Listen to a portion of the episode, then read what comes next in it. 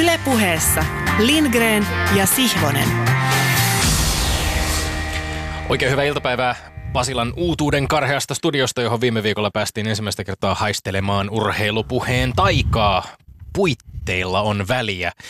Tämä pätee oman kokemukseni mukaan niin kotiin kuin työympäristöönkin oli sitten kyse äänitysstudiosta tai keikkapaikasta tai palloiluareenasta. Aina tämä ei tietenkään tarkoita sitä, että uusi hohtava kallis olisi välttämättä parempi kuin rouhea, elämää nähnyt, rapistunutkin. Mutta ihmiset ovat tunnetusti kohtuullisen mukavuuden haluisia olentoja ja ehkä keskimäärin kuitenkin ihminen viihtyy paremmin sellaisessa ympäristössä, jossa asiat toimivat, jonka ulkomuoto ja funktionaalisuus saavat aikaan ihastelua ja helppouden tunnetta.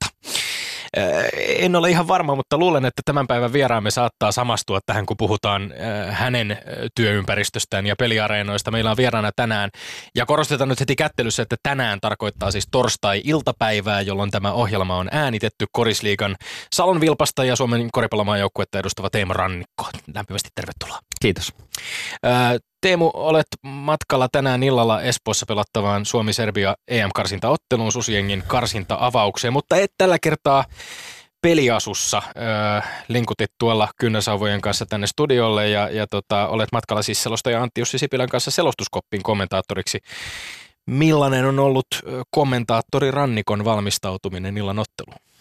No onhan siinä joutunut, joutunut hommia vähän tekemään, että, että äh, lähinnä sen takia, että Serbian aika – ei nyt voi sanoa tuntematon joukkue, mutta kuitenkin uudistunut joukkue ja sitten tämä karsintaikkuna, kun on keskellä, keskellä kautta ja Euroliikapelaajat ei pääse, pääse mukaan varsinkaan tähän ekaan peliin ja sitten tietenkään NBA-pelaajat, niin, niin, niin Serbian joukkue on hyvin, hyvin, hyvin erilainen, mitä, mitä se on ollut viime, viime kisoissa tai esimerkiksi viime MM-kisoissa. Ja sama ei päde niin voimakkaasti Suomen joukkueeseen. Meillä on aika pitkälti sama runko kuin on pitkään ollut. Onko, antaako tämä Suomelle edun?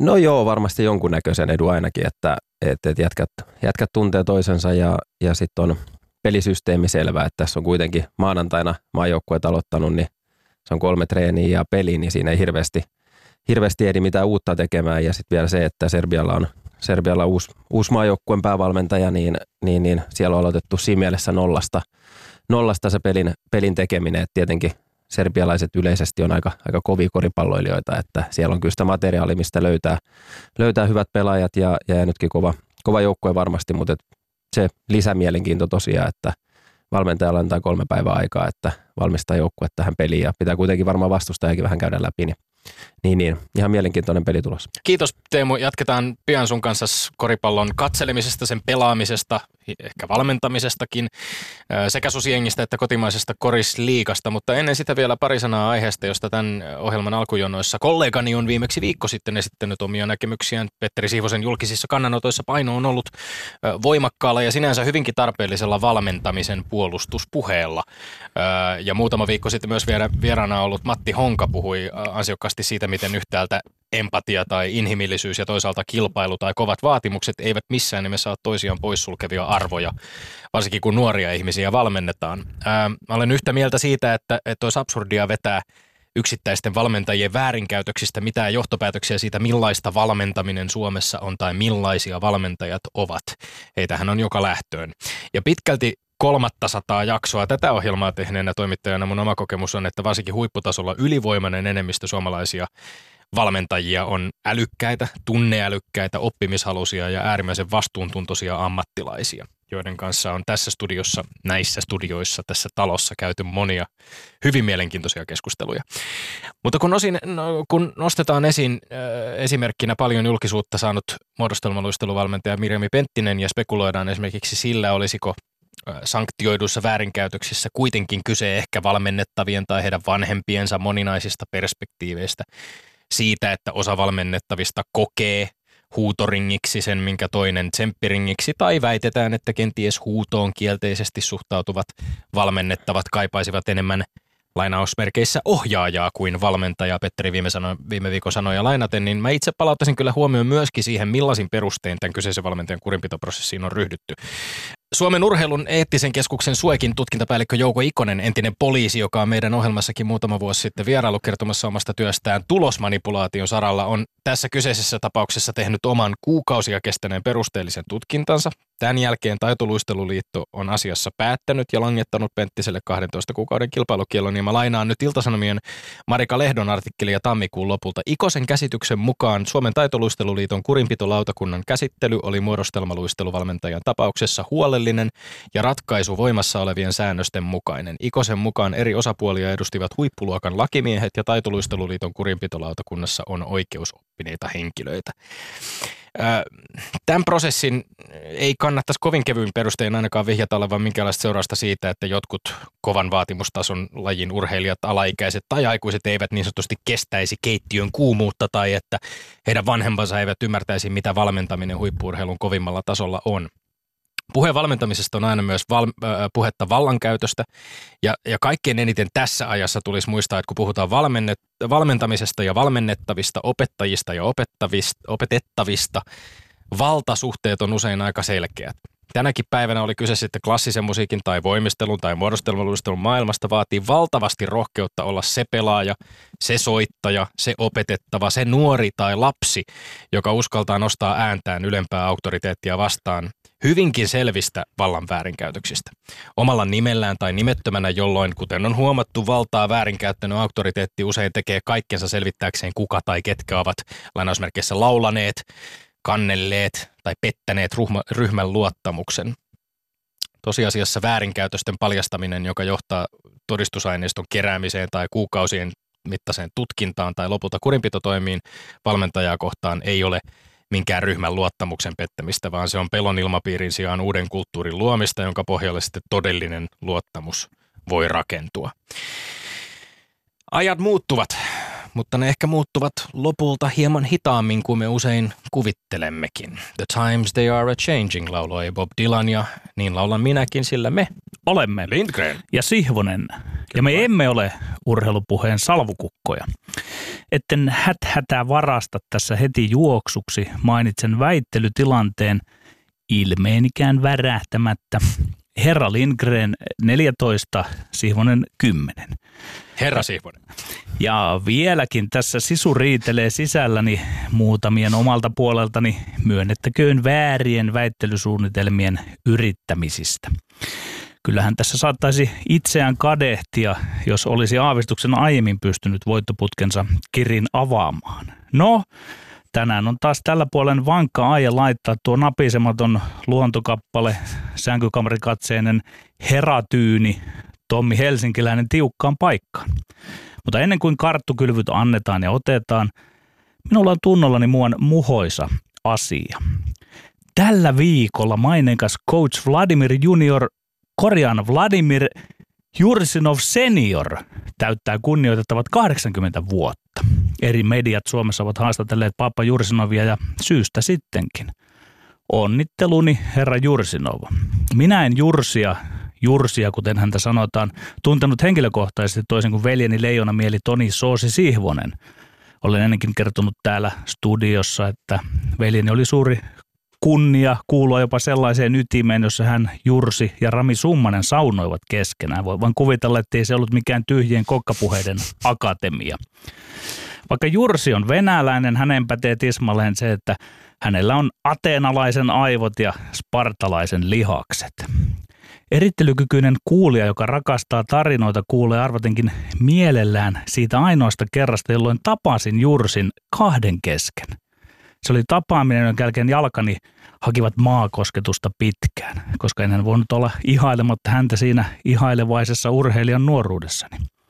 Elettiin lätkäkautta 94-95, joka huipentuisi sitten Leijonin ensimmäiseen maailmanmestaruuteen, niin jälkeen minun olisi hyvä lopettaa keskinkertainen pelaajaurani ja keskittyä Turussa paitsi perhe myös kotimaisen kirjallisuuden opintoihin. Pelasin sen kauden Tepsin farmiseura Kiekko 67, jota valmensi Vladimir Vova Jursinov, junior – Muutama päivä ennen Pappa Jursinovin tapaamista tapahtui ihme. Pelasimme elokuussa harjoitusmatsin Tepsiä vastaan. Kyyristyin laiturina aloituksen Saku Koivun ykkösviitien Jere Lehtistä vastaan. Voitimme niukkamaalisen pelin ja jopa tein sen matsin voittomaalin. Ihan totta.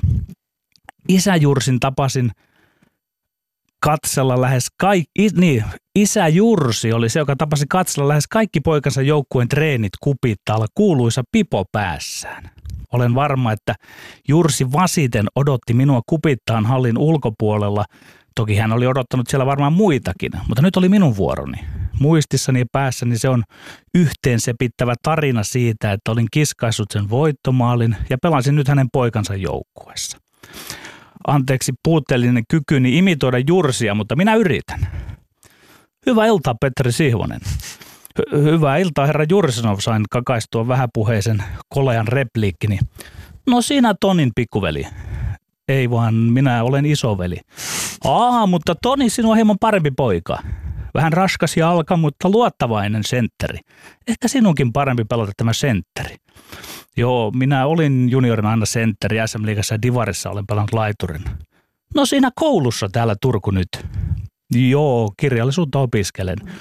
No se parempi sinulle. Minä ymmärrän tämä raskas elämä. Harjoittele paljon, opiskele ja voitta pelejä. Niinpä niin. En enää muista, miten siitä erosimme yhtäkkiä, kun olimme tavanneetkin, kun hän oli ilmestynyt eteeni kuin tyhjästä. Seuraavissa treeneissä poika Vova Jursinov siirsi minut neloskentän sentteriksi. Pelasin siinä koko kauden laiturina nuoret Tomi Kallio, Mika Elomo ja Kimmo Peltola. Väältä piti, ettei paljon puuttunut, että me nousseet sen kauden päätteeksi SM Liigaan TPSn johdon kauhistukseksi. Mutta mitä sanoi Vova Jurisov minulle heti siinä seuraavana päivänä treenien alussa, kun hän luisteli viereeni, kun olin isänsä ensin tavannut?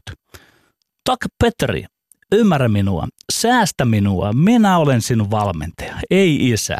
Parempi, jos et enää puhu isän kanssa, ymmärrätkö?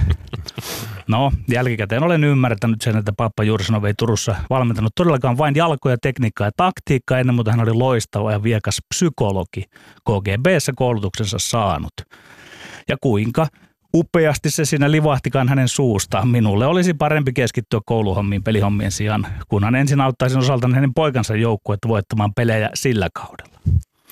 No, me emme ole täällä saaneet koulutustamme KGBssä. Tavallisia korkeakoulukomelianttareita olemme, mutta väittelyä emme kaihda, emmehän. Emme missään nimessä. No niin, hyvä on. Minä avaan täältä tämän Yleisradion kirjekuoren. Tällaista tämä on Teemu Rannikko. Tänne pääsee kuuntelemaan juttua muodostamaloistelusta ja jääkiekkovalmentajista, mutta päästiin lopulta Turkuun kuitenkin, Kyllä, mikä kyllä, on lähestyy, lähestyy. Ollaan kotikaupunkiin Kyllä. saavuttu. Sitten väitellään. Joo, väitteet.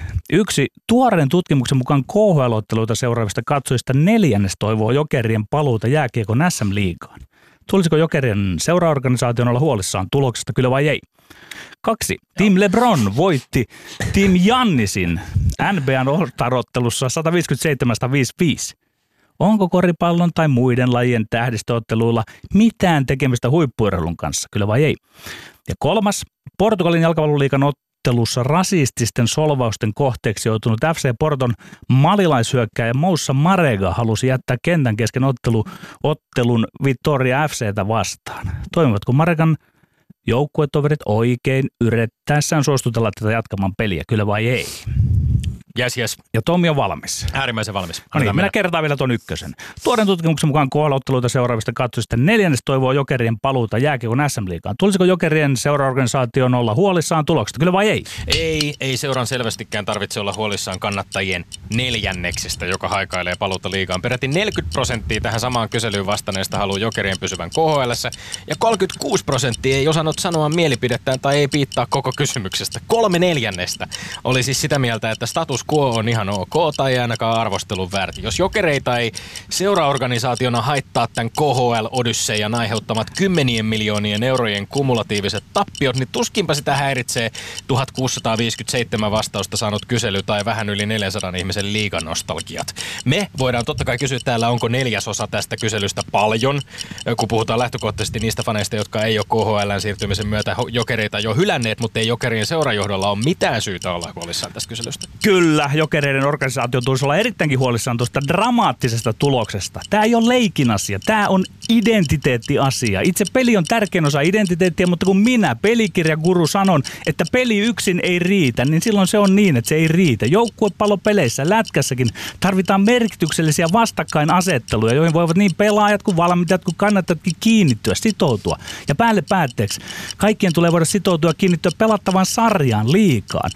Muistan, kun urheiluälykkö, toverimme Aksa Sorjanen on sanonut, että ei hän voi enää seurata omaa suosikkijoukkuetta jokereita, kun se möi sielunsa Putinin koneistolle ja KHLlle. Eikä nyt edes haastateltu näitä aksoja. Jokerien koko pakka vielä romahtaa, jos yhteytö, yhteisön sitoutumisaste on tämä. Neljäsosa on valtava protesti. Minä säikähdin, kun kuulin tuosta. KHL jokerin yhtälö on kuin tuulen tupaa.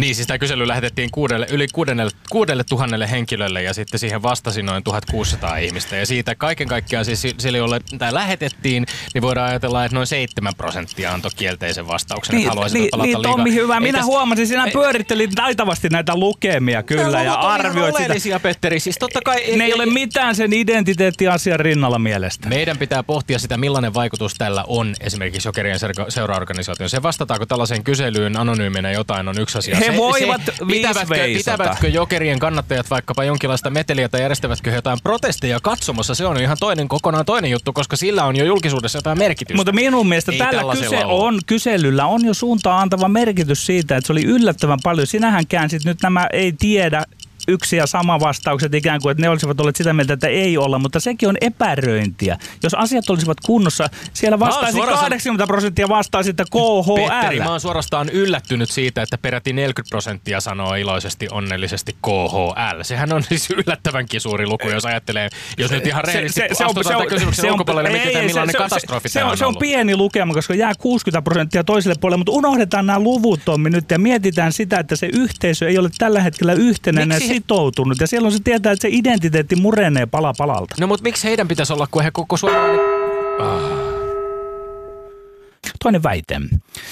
Team LeBron voitti Team Jannisin NBAn All-Stars-ottelussa 157-55. Onko koripallon tai muiden lajien tähdistöottelulla mitään tekemistä huippurheilun kanssa, kyllä vai ei? Kyllä, totta kai tähdistöpeleillä on tekemistä huippurheilun kanssa. Voi tietysti kysyä, ovatko All-Star-pelit aidosti kilpailullisia, ja ei, ne ei ole täysin kilpailullisia. Hän kukaan haluaa puolustaa liian tiukasti, kukaan ei varsinkaan halua loukkaantua, kun kyse on enimmäkseen pelaajien keskenäisestä hauskanpidosta ja urheiluviihteestä. Mm. Mutta toisaalta sitten viime kauden liigan arvokkain pelaaja Kawhi Leonard ei olisi varmasti takonut yli 30 pistettä, jos kaikkein kovimpien kilpakumppanien kanssa jär järjestetty höntsäily ei olisi lainkaan kiinnostanut kilpailumielessä. Urheilu, myös huippuurheilu, voi joskus olla tekijöidensä keskinäistä ilonpitoa ja All-Star-pelien yksi tärkeimmistä funktioista, Petteri, on osoittaa, että illasta toiseen verissäpäin kilpailevat urheilijat voivat myös nauttia pelistä, voivat osoittaa keskinäistä kunnioitusta, voivat osoittaa veljeyttä tai sisaruutta vähän samaan tapaa kuin maajoukkuepainon yllepukiessa. Nämäkin on huippuurheilussa oleellisia arvoja. Ei ole tähdistöottelulla mitään tekemistä huippu Pörhun kanssa painosalalla tähdistöottelulla. Ottelu on yhtä kuin peli ja pelinä 157-155. He, ei tuo eikä mikään muukaan tähdistöhömmitys ole huippuurheilua. Tapahtumana sillä on toki tekemistä huippurheilun kanssa sikäli, että nämä tähdistöottelun osallistujat pelaat ovat aina lajiensa sarjan korkeinta eliittiä. Mutta pelinä. Mä menen nyt syvemmälle pelin filosofiaan. Edes liki mikään hyökkäyspelitekniikka ei ole oman lajinsa huippurheilu, jos sitä kohtaan ei viljellä täysimääräistä puolustusvastetta. Huippurheilua ei ole, jos yksilöiden suorituksen ei jäsenä yhteinen pelisuunnitelma. Pelisuunnitelmaksi ei riitä, että muistetaan välttää loukkaantumisia. Huippurun kanssa ei ole tekoa, kun ei pelata voittamisen ja häviämisen painetta vastaan. Olisi väärin sanoa tähdistöotteluta edes urheiluksi. Saatiin, että niillä olisi tekemistä huippurheilun kanssa. Totta kai silloin tekemistä huippurheilun kanssa, kun siellä on huippurheilijoita paikalla. Sitä ei se Tommi riitä, ei se Tommi koko viikonloppu, se koko viikonloppu se on muutakin kuin pelkästään tämä ottelu. Ja sitten kun tätä konseptia mietitään, niin tämähän on olemassa siis monenlaisia e, ylläpitää tätä perinnettä lajista toiseen.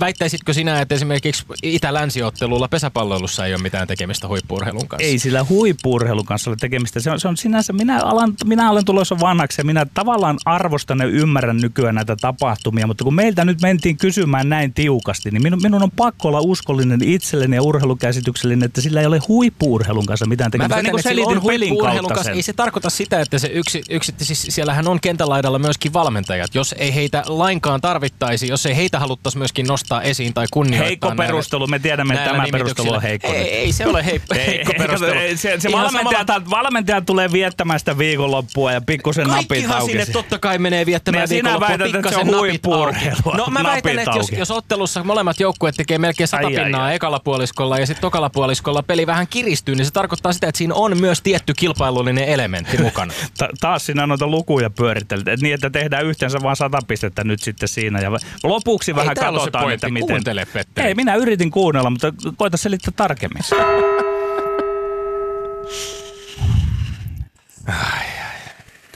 No niin. No niin, no niin. Nyt näköjään meidät usutetaan taas tämän ikiaikaisen väitteemme. Kyllä näin on. Joo, kimppuun. Kolmas väite. Portugalin jalkapalloliikan ottelussa rasististen solvausten kohteeksi joutunut FC Porton malilaishyökkäjä Moussa Marega halusi jättää kentän kesken ottelun Vittoria FCtä vastaan. Toimivatko Maregan joukkuetoverit oikein yrittäessään suostutella tätä jatkamaan peliä? Kyllä vai ei? Ei, Moussa Maragan joukkuetoverit eivät toimineet oikein, toivottavan järkyttävän väärin.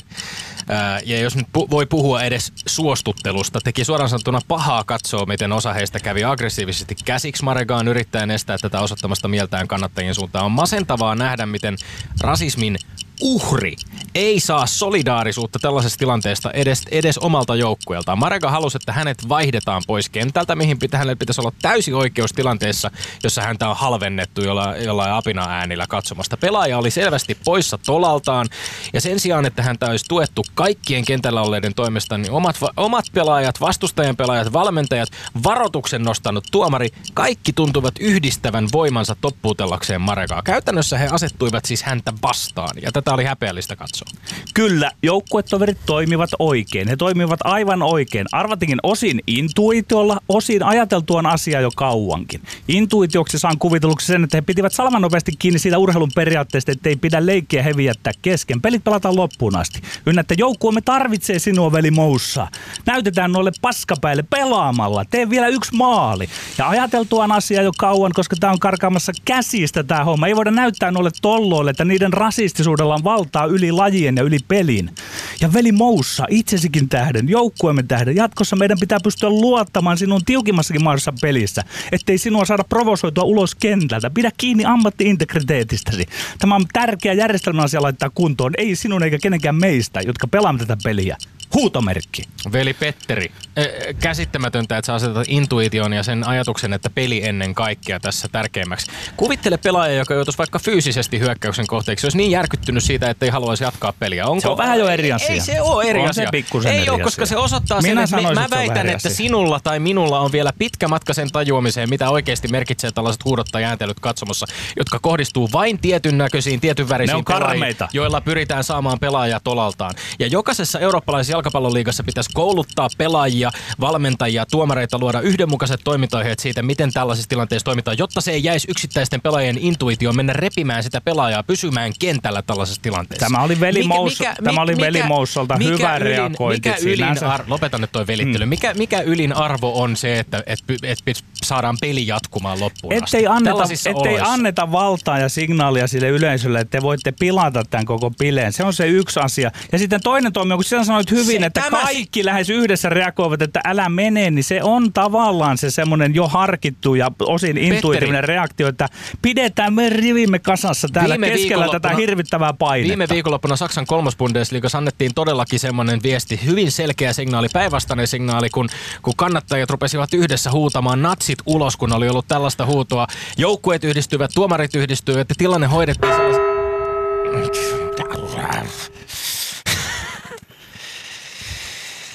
Näin se. Kesken katkeaa parempikin selitys. Joten on aika vetää ihan pikku, pikku, pikku hengähdys tähän väliin. Ylepuheessa Lindgren ja Sihvonen. Täällä on joutunut tuomarikin vähän puistelemaan päätä, hieromaan otsaansa öö, anteeksi antama, tai siis tota, öö, tehtävä, joka ei paljon jätä armoa, pe- öö, olisi nyt Teemu Rannikko sinulla sitten käydä näiden aiheiden käsi, aiheisiin käsiksi. Haluatko mennä ihan kronologisessa järjestyksessä vai? No ekana pitää sanoa, että tämä pitäisi kääntää toisinpäin. Tämä olisi tämä lopetus, täältä pääsisi tuomari nopeasti pois. Koska tässä on vähän liian tota, totisesti mennään. Että onneksi pöytä on iso, että te käynyt käsiksenne toisin. Pöytä on iso ja monitoreita Niin. välissä myöskin. Kyllä. Joo, no mutta Käydään vaan käsiksi. Käydään vaikka käsiksi aiheisiin. ykkösestä. No Ykkösestä eteenpäin, eli Joo. ensimmäisessä aiheessa puhuttiin Jokerien äh, KHL, äh, KHL-taipaleesta ja, ja ma- kannattajien näkemyksistä siitä, tulisiko palata liigaan. Niin, ja sitten jos tämä tosiaan menee niin, että tässä ei ole omalla mielipiteellä niin mitään merkitystä, että pitää tosiaan vain teitä arvostella, niin, niin ensinnäkin aihe, aihe oli tota, hyvin mielenkiintoinen, niin kuin nämä kaikki muutkin, ja, ja jos pöydän toiseen puolella on herra pelikirja, niin, tota, niin, niin siinä on aika vaikeaa, vaikeaa silloin vastustajalle, ja kyllä mä, molemmilla oli hyvät pointtinsa, varsinkin se, että mikä, mikä määrä tässä otettiin, että tässä ei nyt puhuttu mistään koko Helsingistä, vaan oltiin aika pienellä, pienellä, pienellä otannalla. Ja tota, tämä menee nyt kyllä Petterille tämä eka. All right. Joo. Niin, tässä oli siis... Äh, Kysely oli lähetetty yli 6000 kannattajalle, jotka oli käynyt 2017-2018 Jokerien peleissä.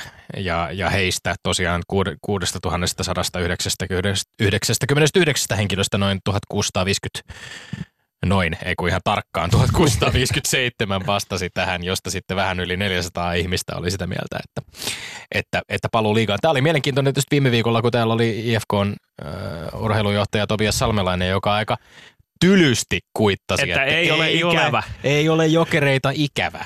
Ja, ja vähän samantyyppistä viestiä liigan suunnalta tietysti niin kuin tuntuu tulevan, että saa nyt sitten nähdä, että mitä, mitä tulevaisuus tuo tullessa. Et sinä Teemu Rannikko ole ikinä pelannut sellaisessa joukkueessa, joka olisi juuri vaihtanut jotain liikaa tai jotain, että sitten siellä olisi tullut se fiilis, että ollaan väärässä paikassa. Ei, mutta olen tietenkin pelannut joukkueessa, mikä on pelannut montaa liigaa, mutta et mitään, Mm. mm. mitään sarjaa ei ole Joo. jätetty. Että, et tota, ö, no tietenkin varmaan jokaisen suomalaisen jääkiekko aika, aika tietyllä tavalla koskettaa kaikkia, niin varmaan olisi oma mielipide tästä ja Tepsi Jokerit oli kuitenkin aika kova Niin aikoinaan. sekin, siis tässä ei puhuta tota, tietenkään- kyllä. Mm. Joo. Et- No et nythän voi, kun se- tuomio on annettu, niin, Niin, niin. niin. Et, puolensa ja puolensa, mutta et sanotaan, että jonkun verran jääkiekkoa seuranneena ja varsinkin pi- pikkupoikana, kun Tepsin pelejä kävi katsomassa, niin, niin Jokerit oli se pahin kilpakumppani ja näin, niin, niin, niin ö, sanotaan, että KHL en pahemmin seuraa. Joo. Joo.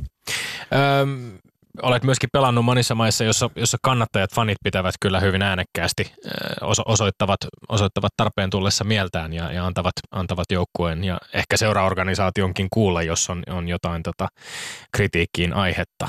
Onko Tällaisista on varmaan myöskin, On ja Kokemusta. varmasti tota, voin noista palataan tuossa kolmoskohdassa siihen vähän, mutta Yes. oli, oli esimerkiksi, äh, kun Hanno Möttälän kanssa pelattiin 2004-2005 Italiassa samassa joukkueessa Scavolin Pesarossa ja pelattiin Italiasarjaa ja Euroliigaa ja, ja alkukausi ei mennyt, miten ei mennyt, tai siis ei mennyt todellakaan hyvin ja, ja fanit sen kyllä ilmoitti, että kerran tultiin pelimatkalta, niin siinä oli, siinä oli toimiston tai se oli ran, rantakaupunki, kiva kaupunki, ei siinä mitään, mutta toimiston yläpuolella oli tavallaan kolme asuntoa pelaajille ja viereisessä talossa, missä mä asuin, niin siinä oli viisi, viisi asuntoa, että jokaisella oli oma kerros ja näin, että, että oli viimeisen päällä kyllä puitteet siellä, mutta että siihen oli sian pää laitettu siihen, Ai, siihen, ai, ai. tota, siihen tota, toimistoon eteen ja sitten kirjoitettu aika, aika rumasti italiaksi, että nyt pitäisi jotain alkaa tapahtumaan.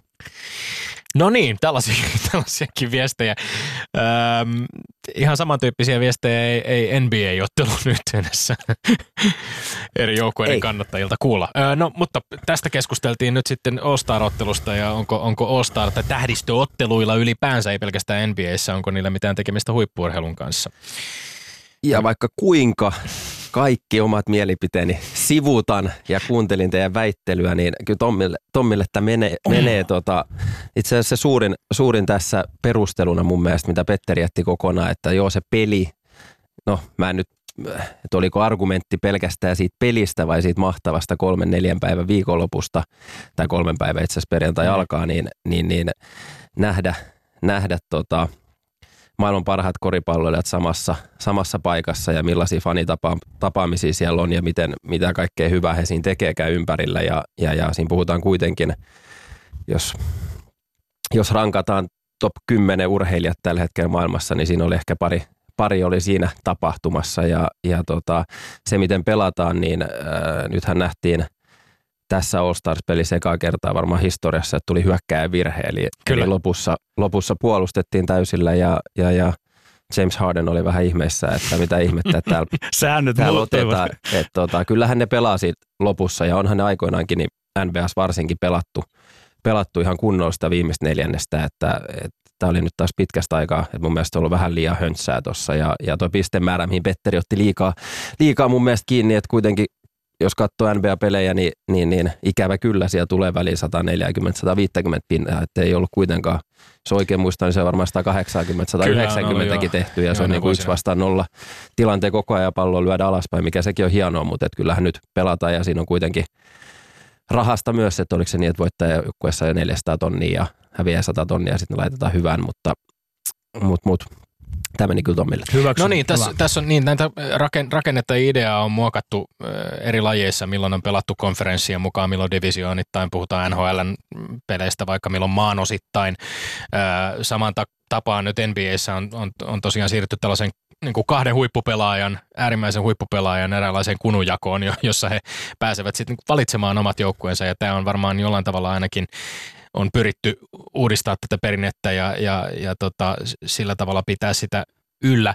Ö, nopeasti tekee mieli kysyä myöskin, koska sun historiaan kuuluu esimerkiksi Italian liigan All-Star, All-Star-pelissä pelaaminen. Millainen kokemus se on ollut?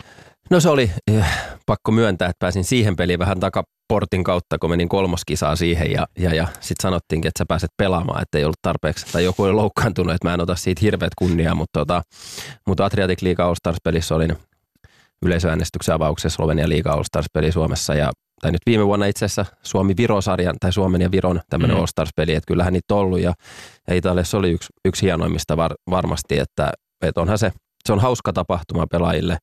Se, että miten siinä pelataan, niin totta kai siinä pitäisi vähän, vähän kovemmin pelata ainakin ne pelit, missä itse on ollut mukana, mutta että jos kääntää sen tuohon NBA pela, pelaamiseenkin, niin siinä on joukkueessa kiinni sellaiset, molemmissa joukkueessa semmoinen 300 miljoonaa, niin, Ei niin, niin siinä, loukkaan. Joo, niin, ei. siinä ei varmaan niin kuin seurajohtajat hirveän mielellään kattele sitä, jos siellä se loukkaantuminen tapahtuu, mutta mut, mut, hieno, hieno tilaisuus. Ei ja, kyllä. Ei kyllä, ei katsele varmasti. No henkinen loukkaantuminen äh, liittyy sitten tähän viimeiseen aiheeseen, jossa, jossa puhuttiin rasismista jalkapallokatsomoissa. Tämä aihe on äh, meille tuttu tässä studiossa, tätä on käsitelty eri kulmista äh, aiemmissakin lähetyksissä.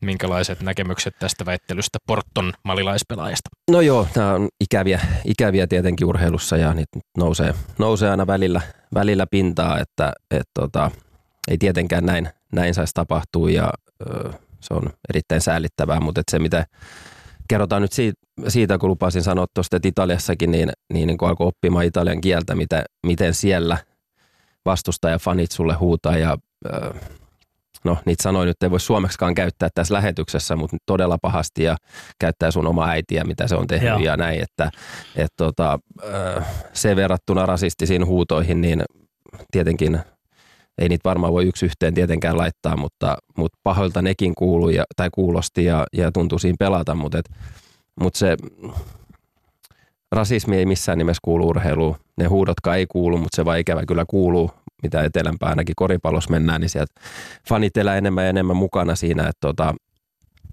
et, et, säällittävä, säällittävä tilanne ja, ja, ja sitten ihan nyt en halua ottaa kantaa tästä, tästä että kumpi, kumpi teki oikein, että pelaaja lähti pois vai joukkuekaverit halusi hänet takaisin, mutta jos julistan, julistan voittajan, niin, niin, niin se meni mun mielestä yhdellä argumentilla, kun tämä kyseinen herra sanoi, että tule nyt näytetään ja voitetaan, tee vielä yksi maali näille, näille tyhmille faneille, jotka tuolla huutelevat, niin, niin, niin siinä on kuitenkin se, se, tota, se puoli mun mielestä, mikä pitää ymmärtää, että se on kuitenkin, että näytetään nyt niille, että et, tota, on se sitten rasismia tai kiusaamista, niin niille kuuluu aina näyttää, eli onneksi olkoon. Kiitos, kiitos. Petteri käytti oikein rumaa sanaa siinä vielä, kun puhui näistä tyhmistä faneista. Käytinkö? Mutta kyllä, taisit käyttää. Minä huomasin, että sinullakin oli vähän tunnetta mukana. Sinä Oli olit tässä eläytynyt, tunnetta- joo. oli tässä ja tuo, tuomarointi oli hyvä, se puuttui nimenomaan argumentointiin. Eikä ottanut itse kantaa en, siihen, että En, en, ota, en ota millään tavalla niin. lähde protestoimaan tätä tuomiota, se hyväksytään, niin se tarkoittaa sitä, että kokonaistilanne on tämän kauden osalta. kiristyy, kiristyy. 14-11. Tiukkaa on, mutta, Rehellistä. Ar- mutta armotonta. Kiitos ansiokkaasta tuomaroinnista Teemu Rannikko. Kiitos. Ylepuheessa Lindgren ja Sihvonen. Kyllä vain Yle puheessa ollaan ja jutellaan äh, Susiengin pitkäaikaisen ikonin äh, takamies Teemu Rannikon kanssa Salon Vilpasta edustava koripalloilija, äh, jolla on takana 13-vuotinen taival myöskin ulkomailla pelanneena ammattilaisena. No tämän vuoden tammikuun alussa ottelussa Kovuja vastaan kävi sinun omiesi sanojen mukaan, omien sanojesi mukaan Teemu näin. Menin jostain ihmeen syystä hyökkäyslevypalloon, joka ei kuulu ihan normaaliin pelityyliin, niin tulin huonosti alas ja kuuluin napsahdus. Sen jälkeen fiilikseni ovatkin olleet sitten vähän huonommat. Vasemmassa sääriluussa ö, murtumaa jalka leikattiin Turussa heti seuraavana päivänä ja nyt oot kuntoutunut noin puolentoista kuukauden ajan. Se tuli aika apteekin hyllyltä tuossa, kun tavattiin. Kyllä, kuusi viikkoa, kolme päivää. Kuusi viikkoa ja kolme päivää. Kerro vähän tästä loukkaantumisesta, Teemu Rannikko. Mikä on nyt tilanne tällä hetkellä ja millaiset on, on ajatukset jatkon suhteen? Miten tästä eteenpäin? No joo, kuten, kuten lainasit jotain, jotain lausetta, niin, niin sen verran pitää avata, että minkä takia sanoin, että jotain hölmöä tein, niin meni hyökkäyslövypallo. Se kuuluu kuitenkin aika isona osana koripalloa, että hyökkäyslövypalloihinkin mennään, mutta että jos katsoo mun uraani, niin, niin, olisikohan 10-15 hyökkäyslevypalloa per kausi. En tiedä, onko jopa yläkantti ja ne kaikki on varmaan niin, että ne on tippunut mun käteen, että on ollut vaan oikeassa paikassa oikeaan aikaan, että en mä sinne ole mennyt oikein ikinä. Että se tilanne tietenkin 100 tai 500 kertaa käynyt läpi, läpi päässäni ja, ja, ja normaali heitto, kolmipisteheitto siitä keskeltä, keskeltä ja näen, että se jää vähän lyhyeksi ja, ja, ja momentum vauhti vie vähän eteenpäin, että, että mä menenkin tonne pallo, jos se tuleekin eturaudan kautta suoraan itselleni ja, ja jostain syystä sit se ei tullutkaan ja hyppäsi ja ehkä yllätykseni, yllätykseni pääsin jopa vähän maasta ylös ja, ja tota, sitten kroppa ihmetteli, mitä nyt tapahtuu, että nyt sä oot kauemmin ilmassa, mitä pitää, ja sitten tultiin vähän tönkköjalkan alas, ja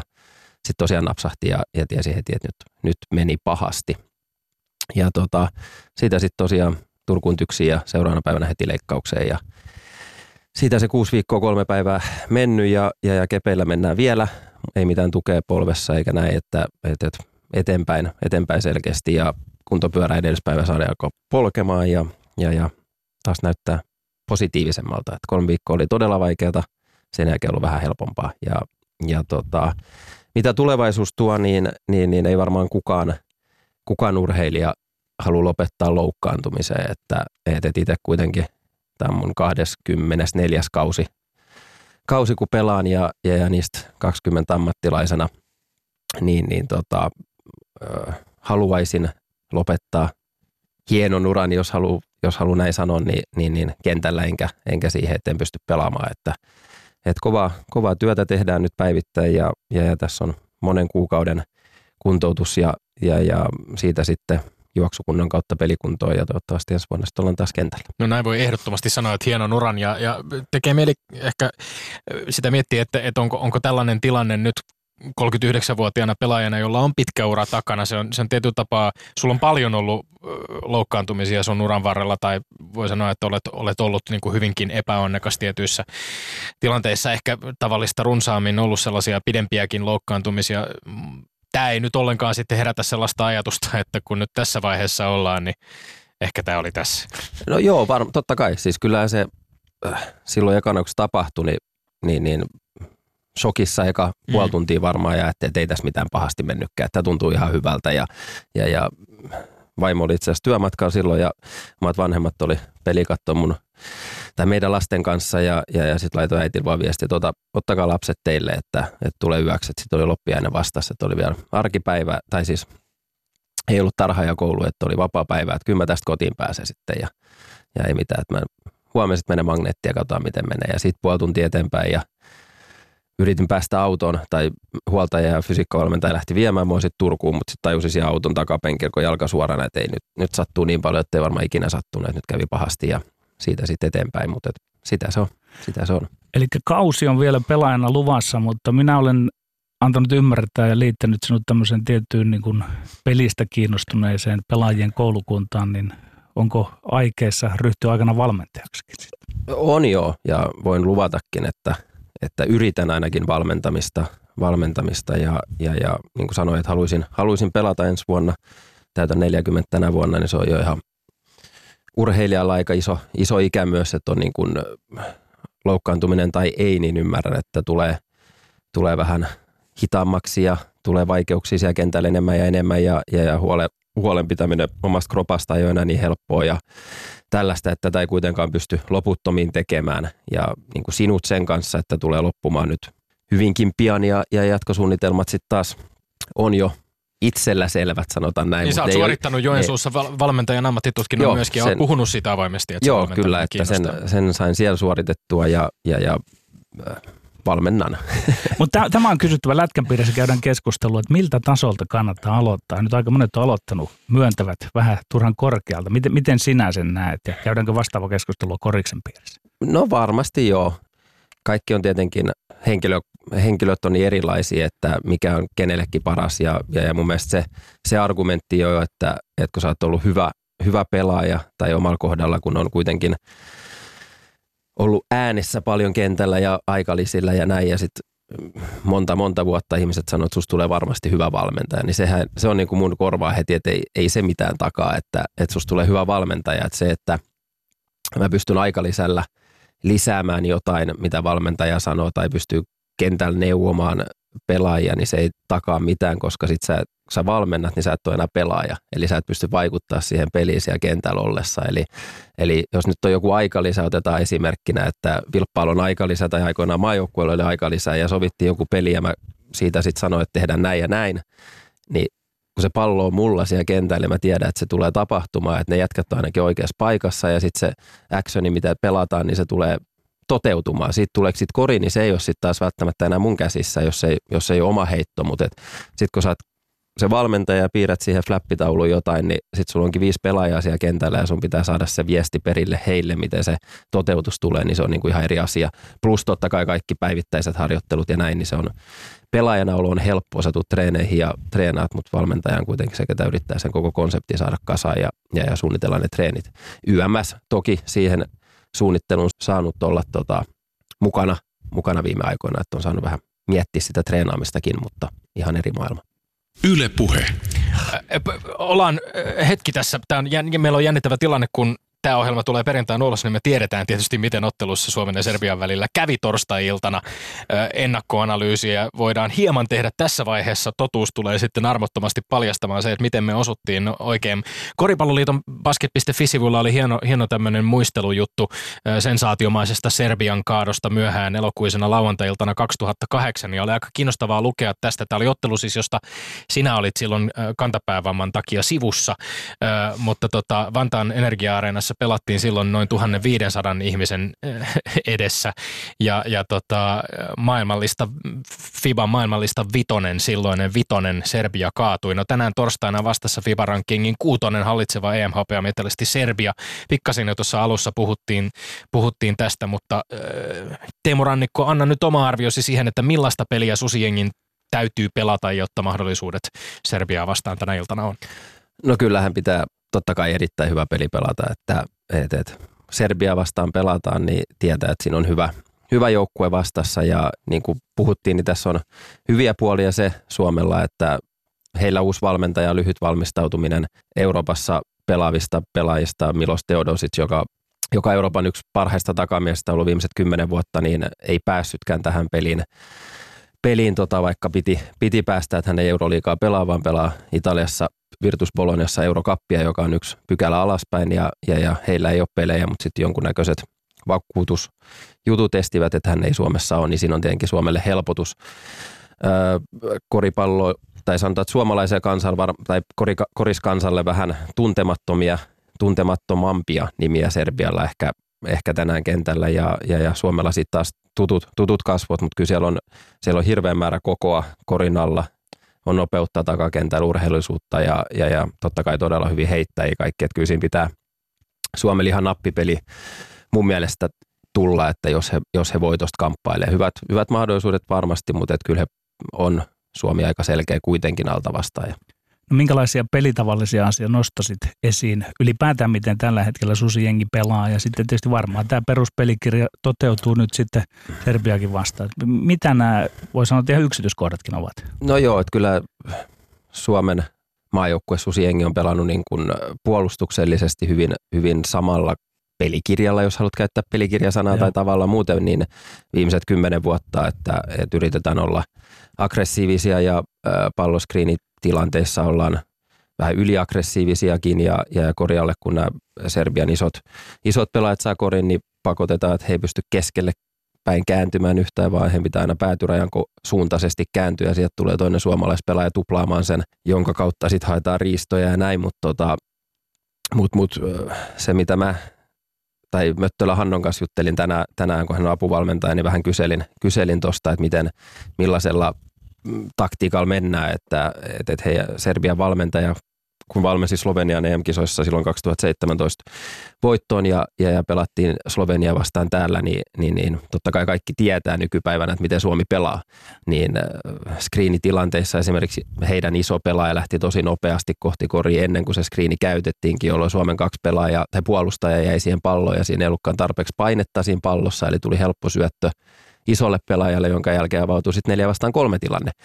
Eli tällaisia asioita pitää ottaa huomioon, plus se, että, että Serbian isot pelaajat on erittäin hyvin syöttämään siellä korjalla, että kun, kun mennään taas tuplaamaan sitä, eli tarkoittaa, että kaksi pelaajaa puolustaa yhtä, niin se syöttö ei saisi missään nimessä tulla keskelle päin, jolloin, jolloin se hajottaa sen koko puolustuksen, että miten Suomi pystyy siinä, siinä että kuitenkin Suomen pitää saada stoppeja puolustuspäässä, että päästäisiin juoksemaan kenttää eikä jouduttaisi vain hinkkaamaan 5 vastaan 5 hyökkäyksiä, koska siinä mä näen, että, että Serbia taas on atleettisempi, on fyysisempi joukkue ja, ja Suomen tulee vaikeaa päästä, päästä hyvin koritekopaikkoihin, että pitäisi päästä juoksemaan kenttään ja saada erittäin hyvä heittopäivä, jos, jos voitosta pelata. Tavallaan futistermejä vähän niin kuin kontraamaan myöskin. No joo, joo. joo että tietenkin koriksessa niitä tulee hirveä, hirveä määrä siinä, että, mutta että sen jokainen ymmärtää, että jos saatat sen pallon sieltä sukasta aina ja, ja, ja puolustus pääsee, pääsee siitä alas, alas, niin tulee aina 5 vastaan 5 tilanne, kun se, että saat levypallon huonosta heitosta tai riiston jälkeen, jonka jälkeen sitten tulee yli, ylivoimahyökkäys, niin silloin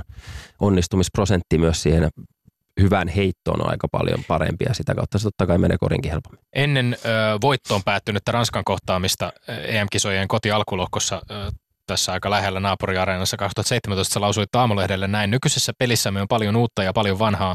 Pelitapaa on muokattu vuosien varrella. Susijengin puolustus on viiden miehen tanssi. Jos joku ei ole mukana, meillä on vaikeaa. Viiden miehen tanssi.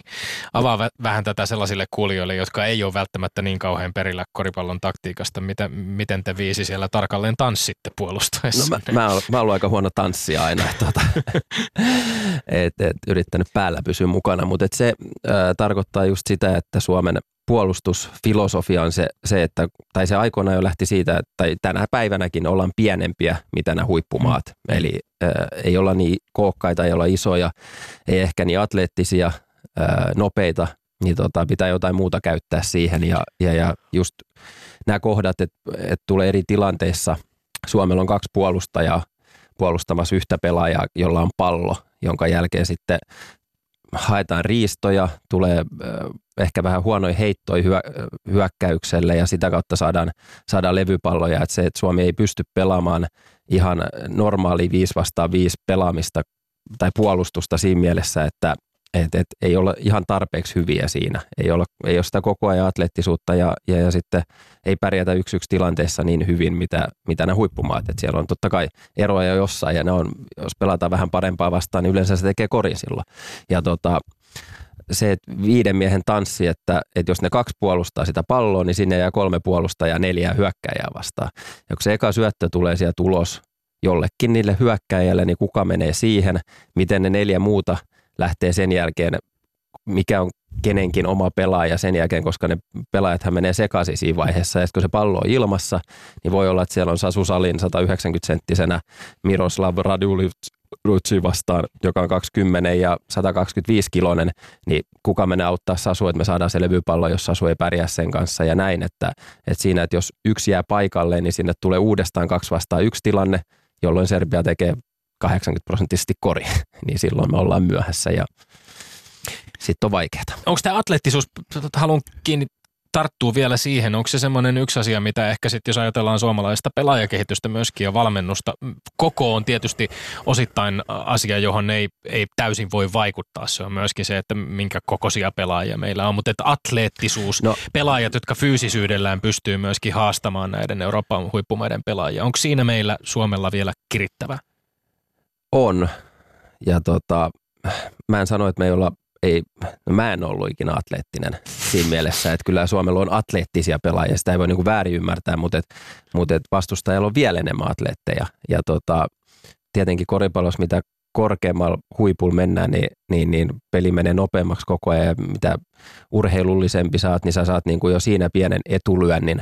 Se ei tietenkään takaa sitä, että sä oot parempi pelaaja tai näin, että kyllä siinä on onneksi siinä on paljon muutakin kuin pelkästään se urheilullisuus, mutta, mutta näillä niin kuin tarkoitan sitä, että kun se levypallotilanne tulee, niin, niin, niin silloin jos sä hyppäät korkeammalla kuin toinen, niin sä oot todennäköisemmin sä saat sen pallo, jos on ihan niin kuin 50-50 tilanne.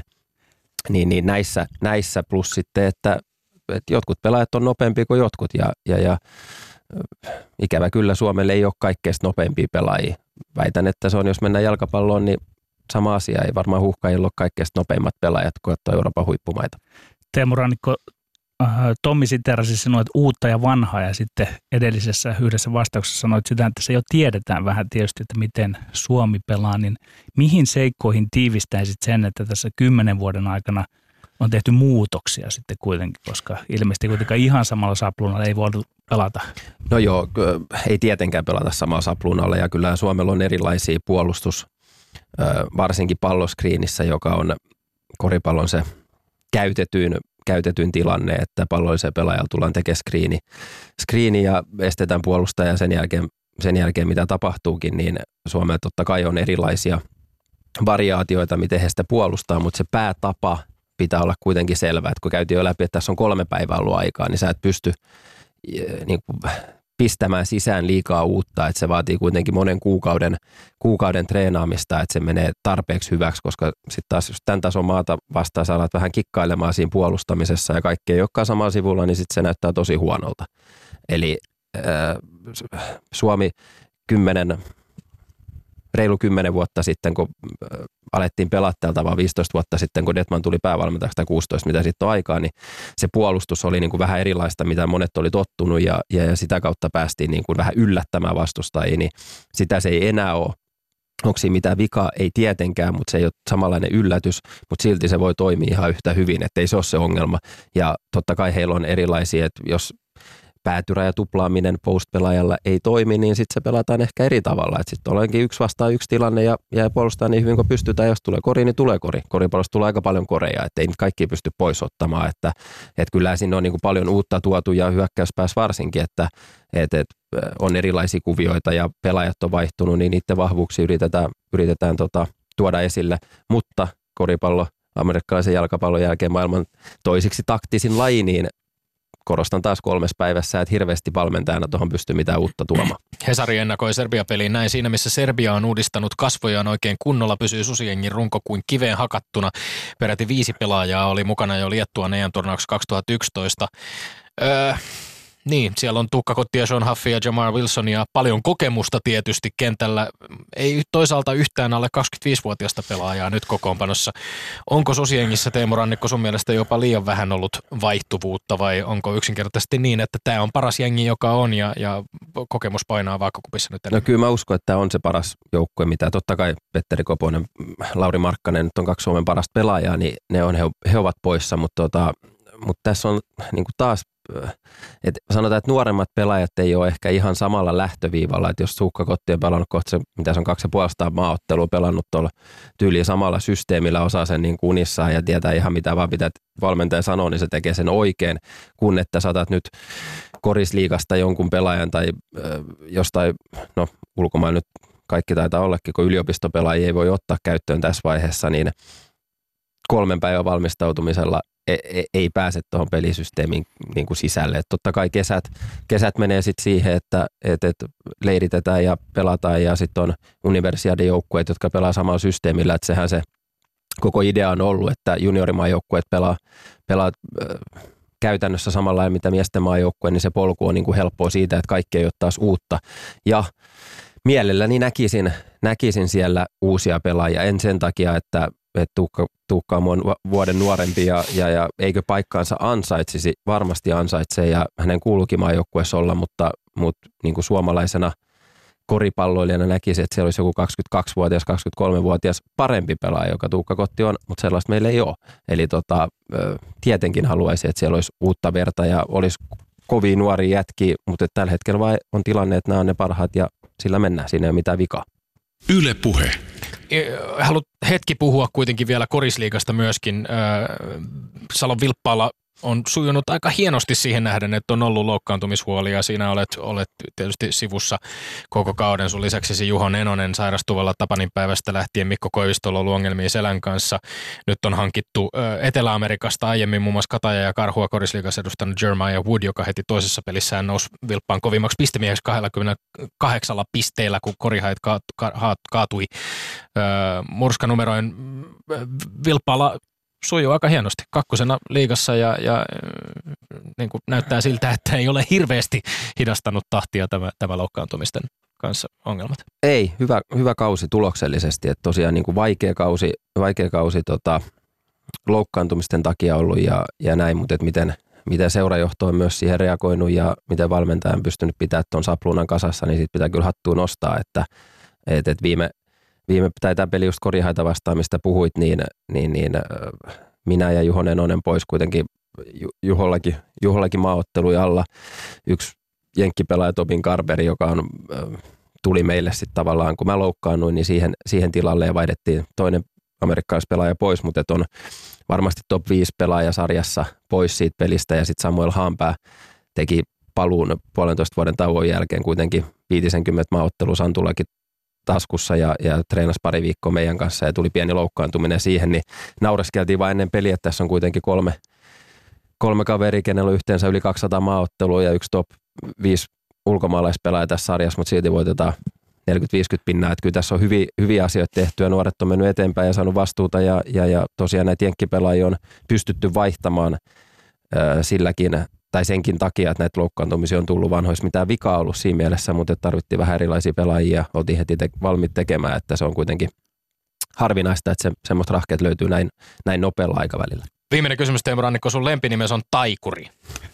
Onko koripallon pelaamisessa taikaa?